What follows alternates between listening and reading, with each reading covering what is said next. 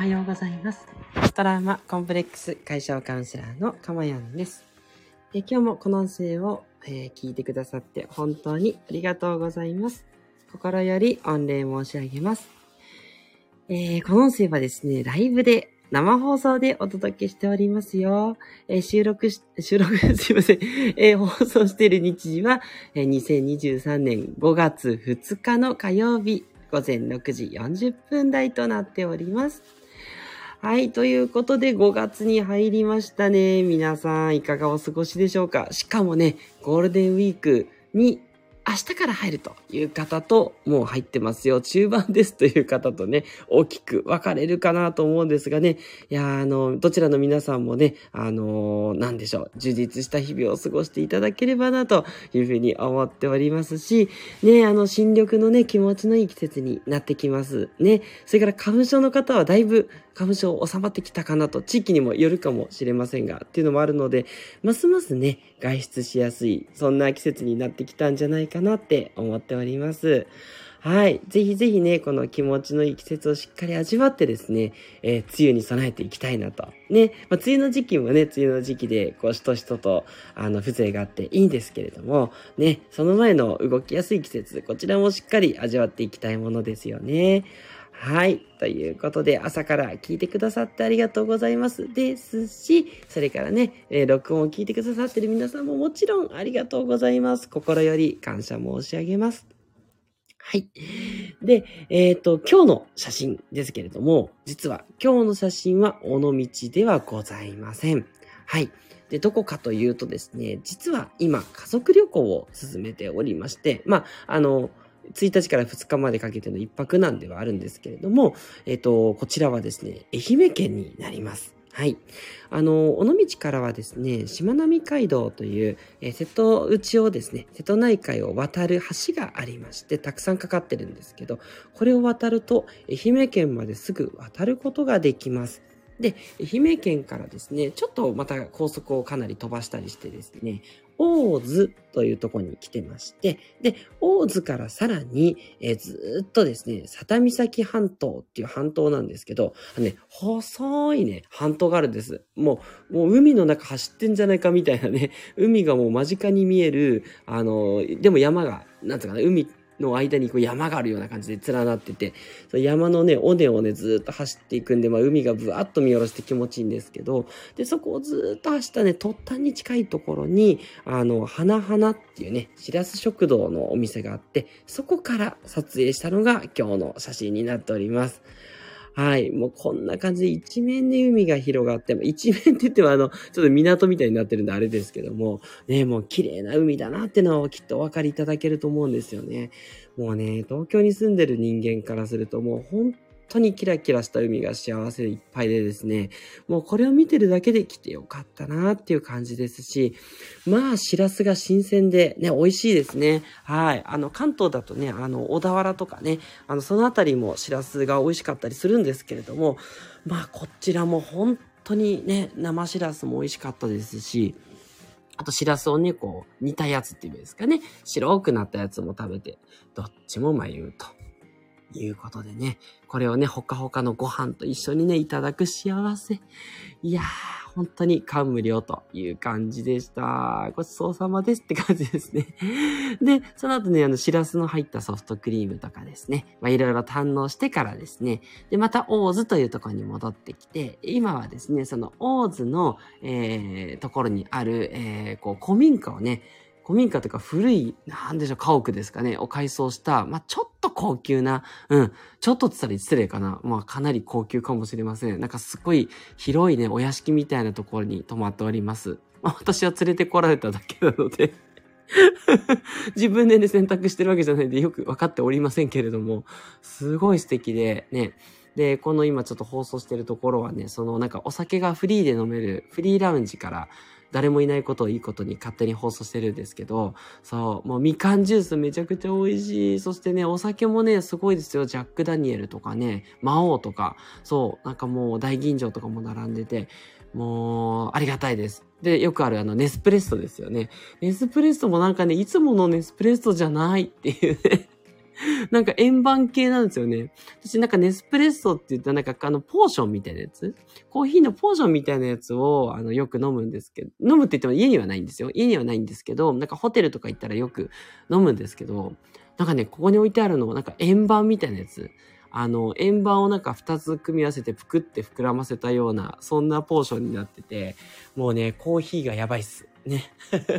こんな美味しいコーヒーみたいなね。あとね、そう昨日の夕食でもとにかく美味しかったのがね、えっと、愛媛牛っていう、愛媛じゃないんですよね。あの、姫が、あの、愛媛の姫じゃなくて、プリンセスの姫っていう漢字を使う愛媛牛っていうのがあって、これがね、もうとろけそうに美味しくて、私、人生史上で一番美味しいお肉だと思って、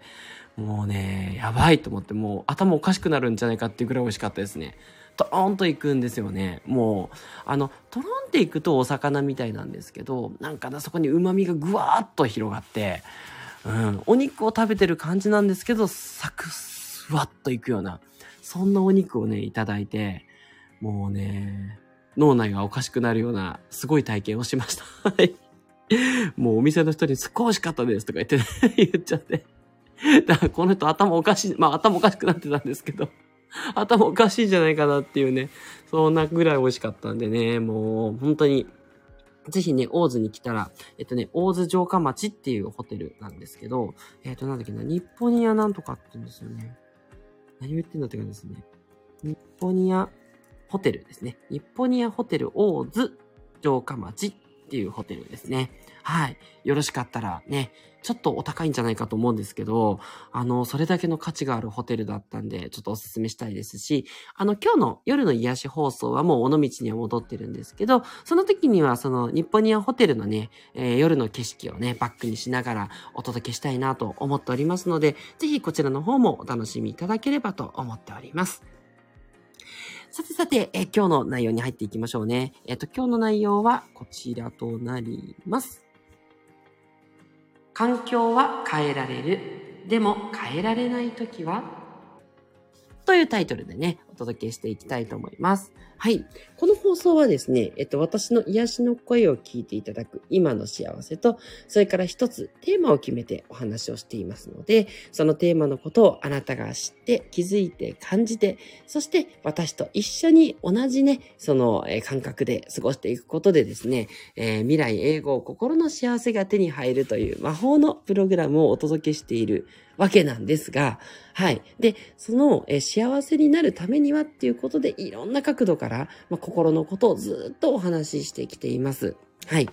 で、今回はその環境は変えられるということで、とにかくですね、えー、まあ幸せになりたい。だけど、今ちょっと幸せに感じにくいと。まあ、本当は、本当の本当は、今、すっごい幸せなんですよ。はい。まあ、ちょっとね、これまた話長くなるんで、えー、別の回に回しますが、なんだけども、やっぱり人間ってなかなかこう不幸せの方を感じるセンサーの方が強いので、というのと、やっぱりですね、合う合わないはどうしてもね、波長的にあるんですよね。どうしても馬の合わない旦那とか、どうしてもこの家族とはとかね、うん、まああると思うんです。で、よくよく検討はしていただきたいです。なんとかその環境でうまくいかないか、仕事もそうですし、あと、なんでしょう、まあ、コミュニティとかもそうですけども、なんとかね、うまくいく、なんかその必要最低限だけの付き合いするとか、いろいろね、工夫をすることってできるとは思うんですよ。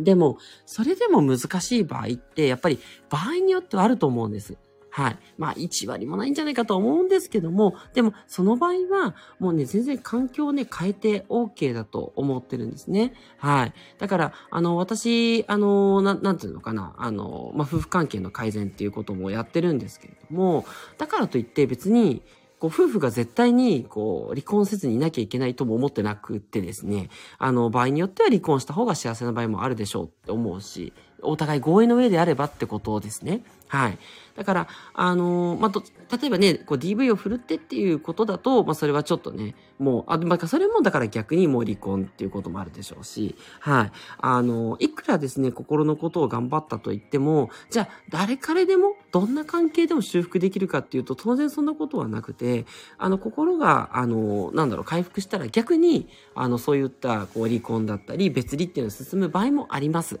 はい。縁のことですから、なるべく切らないように、あの、うまく継続していただきたいっていうところはありますし、それが、やっぱり、一応そう神様がいるとしたらですけどね、望む方向だと思うものの、あの、そう言ってもですね、あの、短い人生ですから、自分をね、自分自身を最大化して全う化する、全うするためにですね、環境を変えるっていうのはいいことだと思います。はい。で、勇気がすごくいると思うんですけど、やっぱ飛び出したらね、えなんとかなると思いますので、はい。そこをね、あの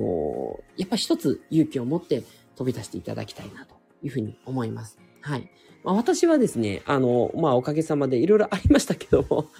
家庭の方は穏やかなので、特にね、これ以上どうこうはないですし、むしろね、子供たちのために、しっかりとですね、あの、良いパパをね、えー、やっていきたいなというふうに、心から思ってますし、ただね、あの、そうは言っても、まあ、妻とはね、やっぱりこう価値観がいろいろ違うんですよね。だからね、老後はどうするかわかりません。でもそれでいいと思っております。はい。あの、無理に別に一緒にいることが幸せと思ってないし、まあ、妻はまたどう考えてるか。で、妻はほら一緒の老後しか見てないから、うん。それで、ね、あの、良ければいいんですけど、で、別にそうする必要性はないと思ってます。要は大事なことって幸せになることだと思ってるので、これが最重要だと思ってるので。はい。で、私は今は、妻と一緒に力を合わせて子供を育てることが一番の幸せだと思ってるので、はい。まあもちろん、それからカウンセラーとしてね、多くの方の心を癒してる。これは本当に心から、心からの幸せです。ね、ありがとうございます。ね、普段からカウンセリングをね、受けてくださってる皆様、本当に晴れ晴れとされてきていて、もそれはね、それはもう、あの、特に各幸せですけど。だから、あの、変えようっていうの私は今はないんですけど、これを聞いてくださってるあなたはですね、あの環境を変えるっていうことも一つ視野に入れてですね、楽になっていただきたい。あの、いつでも環境を変えられると思ったら、じゃあ今の居場所でもうちょっと頑張ろうって思えるっていうこともあると思うんですよ。ね。ずっとその環境で過ごさなきゃいけないなんてことは一つもありませんので、ね、日本は本当に恵まれた自由な国ですから、ね、ぜひぜひね、いろんなことを検討していただきたいと思うんですが、ここから。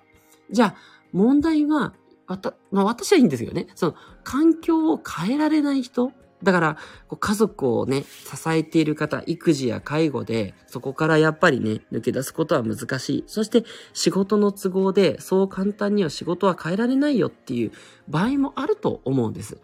ただ、それでも、ちょっと今のね、現状っていうのは苦しいんです、辛いんですっていう方もいると思うんですよね。そういう方は、どうやって過ごしたら幸せになりやすいのかっていうことをね、ここから少しお話ししたいなと思うんですね。はい。で、これですね、もう私の中でははっきり2つって決まっていて、じゃあその2つって何ですかっていうことなんですけれども、1つは、その環境にいる時間を減らすっていうことなんですね。これを前向きにやってほしいんです。はい。